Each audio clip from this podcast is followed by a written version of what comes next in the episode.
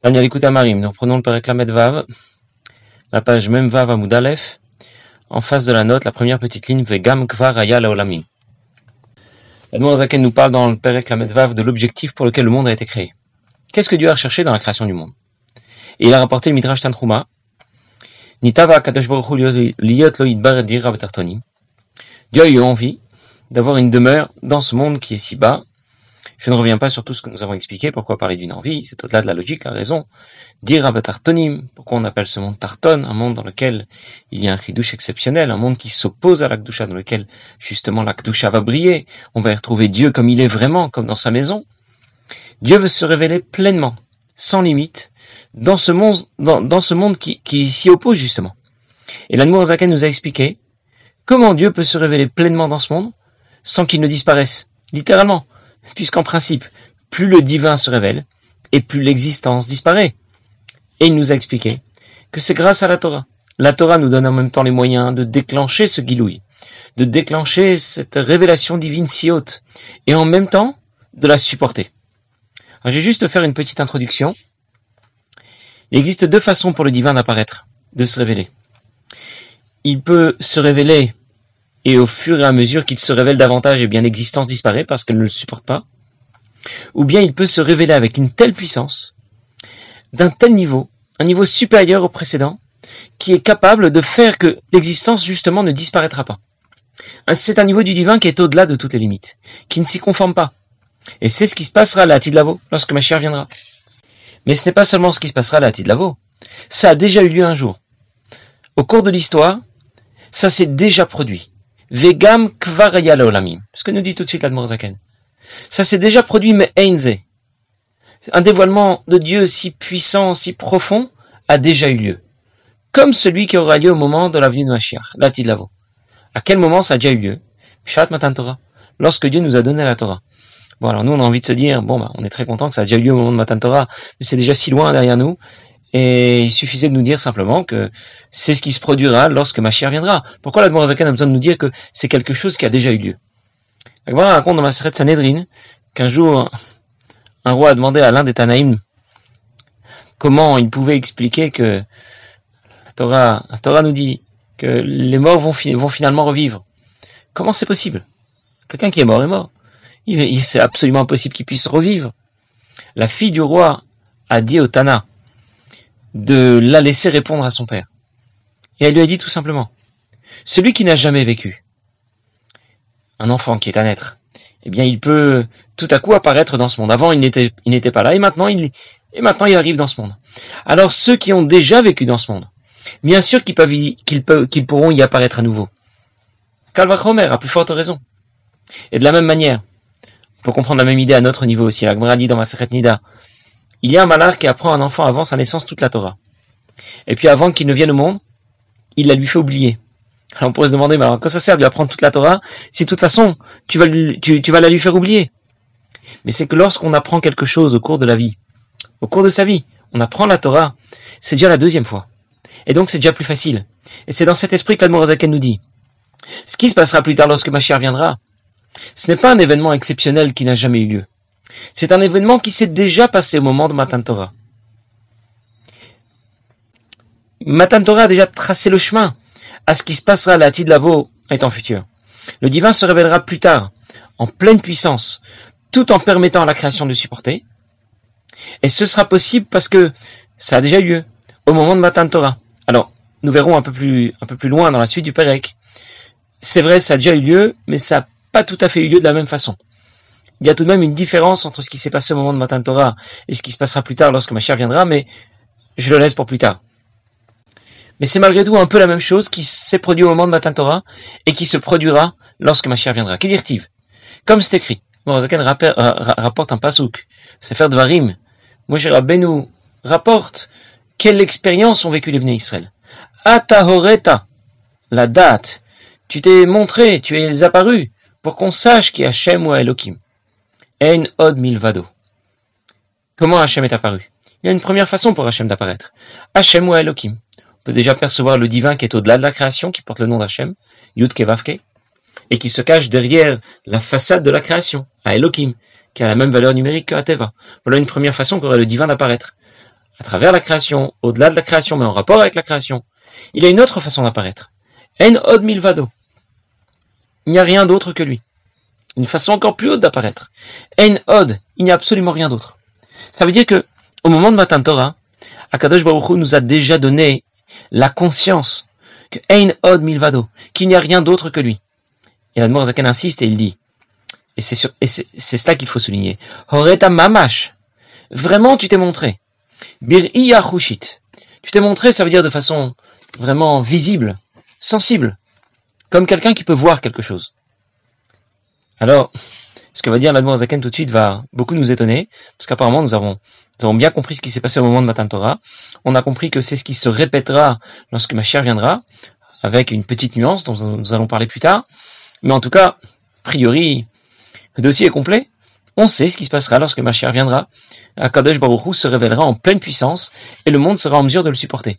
Et voilà que l'Admor Zaken nous dit tout à coup, qu'est-il Comme c'est écrit, que s'est-il passé au moment de Matan Torah Il y a eu de grands bruits au moment de Matan Torah. La Torah a été donnée avec de grands bruits et de grandes lumières.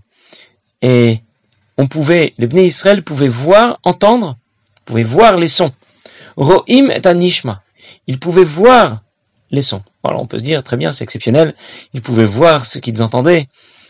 Misper Shurazal, nos maîtres ont expliqué, Mistaklim le Mizrach, ils se tournaient vers l'est, et ils entendaient euh, la parole de Dieu annoncer, énoncer, je suis, je suis l'éternel ton Dieu. Et de la même manière, dans les quatre directions, et Dieu vers le bas, ça veut dire qu'ils étaient immergés dans les Aseret Adibrot qu'Akadosh Baruch Hu énonçait. Comme on explique dans Tikkun il n'y a pas d'endroit à partir duquel la Shrina ne s'est pas adressée au Bnei Israël. Parce que c'est la volonté profonde, suprême de Dieu qui se révèle. Dans la Seret Adibrot, Shin Torah qui représente l'ensemble de la Torah.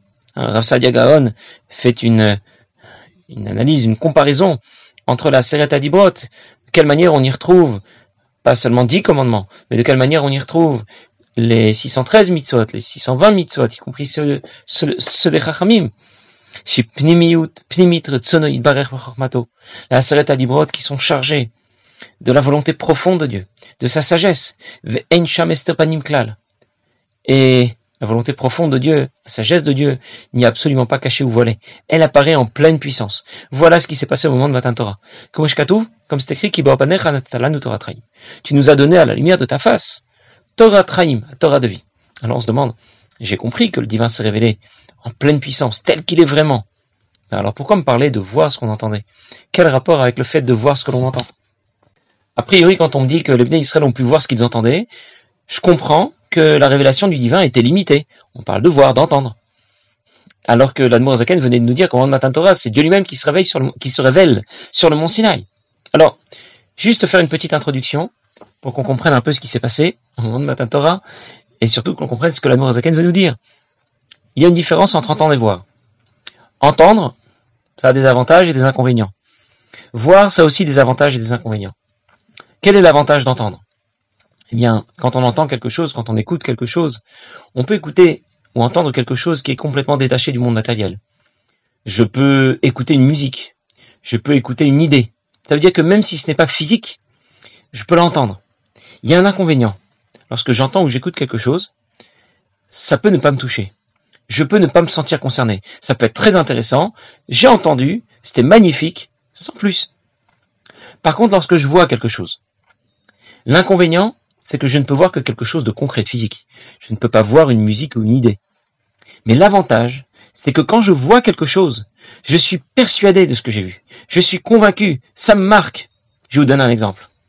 On comprend qu'il y a une grande différence entre quelqu'un qui a simplement entendu parler du rabbi, avec quelqu'un qui, au contraire, a déjà entendu une sira du rabbi, en supposant qu'il comprenne euh, le yiddish dans lequel le rabbi s'exprimait.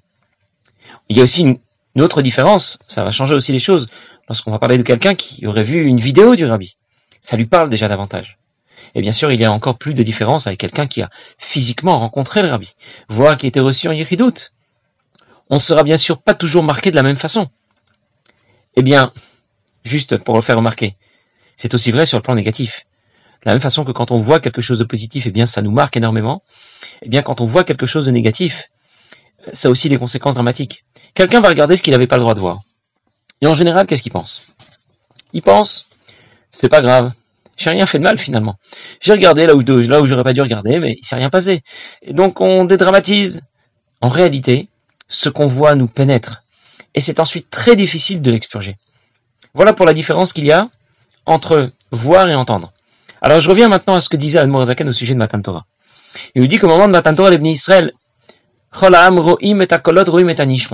ils ont pu voir ce qui était, ce qui était audible. Au moment de Matan Torah, Dieu se révèle au Bnei Israël, mais d'une façon exceptionnelle. En même temps, ils vont pouvoir saisir ce qui est au-delà de ce monde, comme quand on entend quelque chose. Et en même temps, ils vont pouvoir être touchés, se sentir concernés, convaincus, pénétrés, comme quand on voit quelque chose. Et c'était là le chidouche de Matan Torah. Au moment de Matan Torah, le divin se révèle en pleine puissance, pas seulement dans une certaine mesure, comme dans le Lamot Elionim, dans les mondes spirituels qui sont au-dessus d'une autre. Et du coup, le monde aurait dû disparaître devant tant de puissance, devant une révélation divine aussi, aussi énorme. La création, l'existence aurait dû disparaître. Et pourtant, ça n'a pas été le cas. Parce que la Torah porte en elle, en même temps, le Giloui, la possibilité de révéler le divin en pleine puissance, et en même temps le Keli, le réceptacle adéquat qui permettra de le supporter. Alors la Zaken continue, il dit mamash. C'est pour cette raison que les Bnei Israël au moment de Matan Torah se sont complètement effacés. C'est-à-dire que Mamar Azal, comme on dit nos maîtres, Shalkol Dibour par Matan. Chaque fois qu'ils entendaient l'une d'Aseret Adibrot, leur Neshama s'échappait. Ils mouraient littéralement. Pourquoi? Devant la présence de Dieu, eh bien, l'existence de quoi que ce soit disparaît. Et là, cher Zira Kadosh Baruch Betal Shatid Lached Betametim. Dieu a permis à l'Oneshama de revenir grâce à la rosée qui fera plus tard revivre les morts. Vous Tal Torah Shinikra Oz, c'est la rosée de la Torah qui est appelée Oz, que ma Marazal, comme disent nos maîtres, celui qui s'investit dans la Torah, la rosée de la Torah le fera revivre. Bien, qu'est-ce que c'est que Tal, Tal Torah, la rosée de la Torah?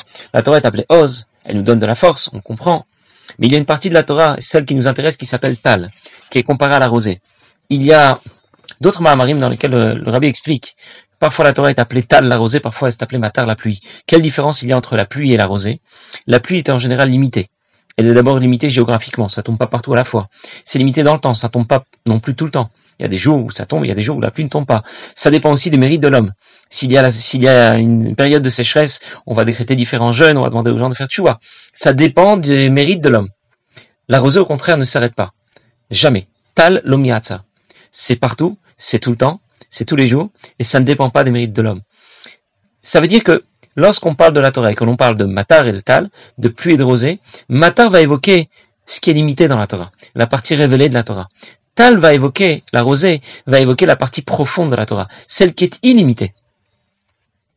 La partie la plus haute, la plus profonde, celle que l'on aborde à travers la chassidoute. Et on comprend que, même s'il est bien sûr tout à fait indispensable d'étudier la partie révélée de la Torah, d'apprendre la Gemara, les Mishnayot, un Perek de Chumash, un Siman dans le Shulchan Aruch, on a tout de suite compris que ça ne nous apportera pas triat ametim. Ça ne nous fait pas revivre. Quand est-ce qu'on se sent plein d'énergie, plein d'enthousiasme? On a la volonté de faire tchouva. Quand on a entendu un shiur de chassidoute, quand on a entendu un mot, un mot d'un ou d'une sikha, et c'est là que ça nous remue à l'intérieur complètement. Voilà ce que l'on appelle Tal Torah, la rosée de la Torah, celle qui nous fait vivre, celle qui a fait revivre les Bnei au moment de Matan Torah. Tal Torah Mechayeu, c'est la dimension la plus haute, la plus profonde de la Torah, celle qui est en mesure de nous amener à la fois un guilouille exceptionnel, une puissance exceptionnelle et en même temps la capacité de le supporter. Alors je récapitule. Dieu se révèle sur le Sinaï au moment de Matan Torah, comme il se révélera plus tard lorsque Mashiach viendra. Le monde n'aurait pas dû le supporter, il n'aurait pas pas dû supporter un tel guilouille, et pourtant la Torah a permis de faire le kili adéquat pour contenir ce guilouille. Alors c'était exceptionnel, mais ça n'a pas duré. Les Bnei Israël ont du coup fait un vaudor, et, et ça n'a pas fonctionné. Je vais d'abord continuer dans le mot là. Cher Zira, Kadosh Baruch Hu, betal shatid la chayot la tametim. Vous tal Torah shinikra oz, kma marazal kol esek batora tal Torah mechayeu. Rak shacharkach. Garam machet. Mais ensuite, ils ont fait une faute. Venit gashmu em ve'olam eux et le monde sont devenus plus megushamim, plus grossiers. Le monde s'est encrassé. C'est-à-dire que ce qui s'est passé au moment de Torah, c'était exceptionnel, mais ça n'a pas duré. Parce que les bénis Israël ont foutu à nouveau. Ils ont fait un vaudor. Et donc, ce qui s'est passé au moment de, au moment de Matan Torah, exceptionnel, mais c'était provisoire. Lorsque ma chère viendra, nous obtiendrons la même chose, mais cette fois de façon permanente. Alors on se demande tout de suite, qui dit que lorsque ma chère viendra, on ne pourra pas de nouveau commettre une faute? Peut-être que ça va se reproduire, ça va être cyclique, et on va de nouveau commettre une faute, et de nouveau ressombrer. Alors la Zaken va nous expliquer la différence, la nuance entre ce qui s'est passé au moment de Matan Torah et ce qui se passera lorsque Mashiach viendra. Ce n'est pas juste que ce qui s'est passé au moment de Matan Torah était provisoire et que ce qui se passera au moment de la venue de Mashiach sera définitif. C'est que, en réalité, les choses ne se sont pas passées exactement de la même manière. Lorsque le Gilouï de Matan Torah n'a pas été parfaitement intégré, celui de Mashiach le sera parfaitement. Pourquoi? Quelle, est la différence entre ce qui s'est passé au moment de Matan Torah et au moment où Mashiach viendra? Eh bien, ça tient à l'effort de l'homme tout simplement. Mais je vais laisser ça pour la prochaine fois. Voilà. Je vous laisse en plein suspense. La prochaine fois, on expliquera davantage la différence, la nuance entre le Gilouï, ce qui s'est produit, l'expérience qu'ont vécu le ministre au moment de Matan Torah, et celle que nous connaîtrons très bientôt, si Dieu veut, lorsque Mashiach viendra. Passez une bonne journée.